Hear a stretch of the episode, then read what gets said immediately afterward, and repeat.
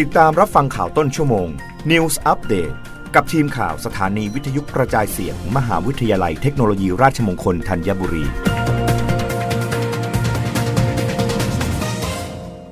รับฟังข่าวต้นชั่วโมง โดยทีมข่าววิทยุราชมงคลธัญบุรีค่ะ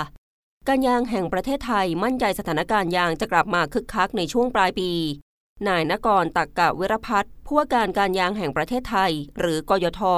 กล่าวถึงสถานการณ์ยางในช่วงนี้ว่ากยทได้เฝ้าระวังเรื่องนี้ตลอด โดยเรื่องบริษัทลูกของกยท กระทรวงเกษตรและสหกรณ์ได้ผ่านการพิจารณาเรียบร้อยแล้ว ขณะนี้อยู่ระหว่างการพิจารณาของสำนักงงานคณะกรรมการนโยบายรัฐวิสาหกิจ หรือสคร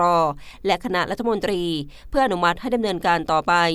อย่างไรก็ตามระหว่างที่รอการจัดตั้งบริษัทลูกกยทได้ดูแลการซื้อขายยางผ่านหน่วยธุรกิจ เพื่อช่วยรักษาเสถียรภาพราคายางมาอย่างต่อเนื่อง โดยซื้อขายยางทั้งในตลาดล่วงหน้าและตลาดซื้อขายจริง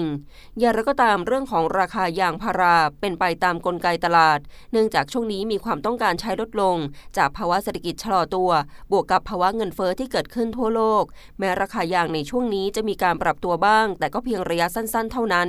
เชื่อว่ายางยังคงมีเสถียรภาพอยู่ โดยคาดว่าช่วงปลายปีแนวโน้มราคายางจะปรับตัวดีขึ้น เนื่องจากโรงงานต่างๆ กลับมาซื้อยางเพื่อป้อนเข้าสู่ภาคอุตสาหกรรมการผลิต นอกจากนี้กยทยังดำเนินโครงการชะลอการขายยาง ของสถาบันเกษตรกรชาวสวนยาง เป็นยางก้อนถ้วยแห้งทำให้ยางที่เข้าร่วมโครงการจะได้ส่วนต่างในการขายยางเพิ่มมากขึ้น ช่วยเพิ่มขีดความสามารถในการบริหารจัดการผลผลิตของสถาบันเกษตรกรชาวสวนยาง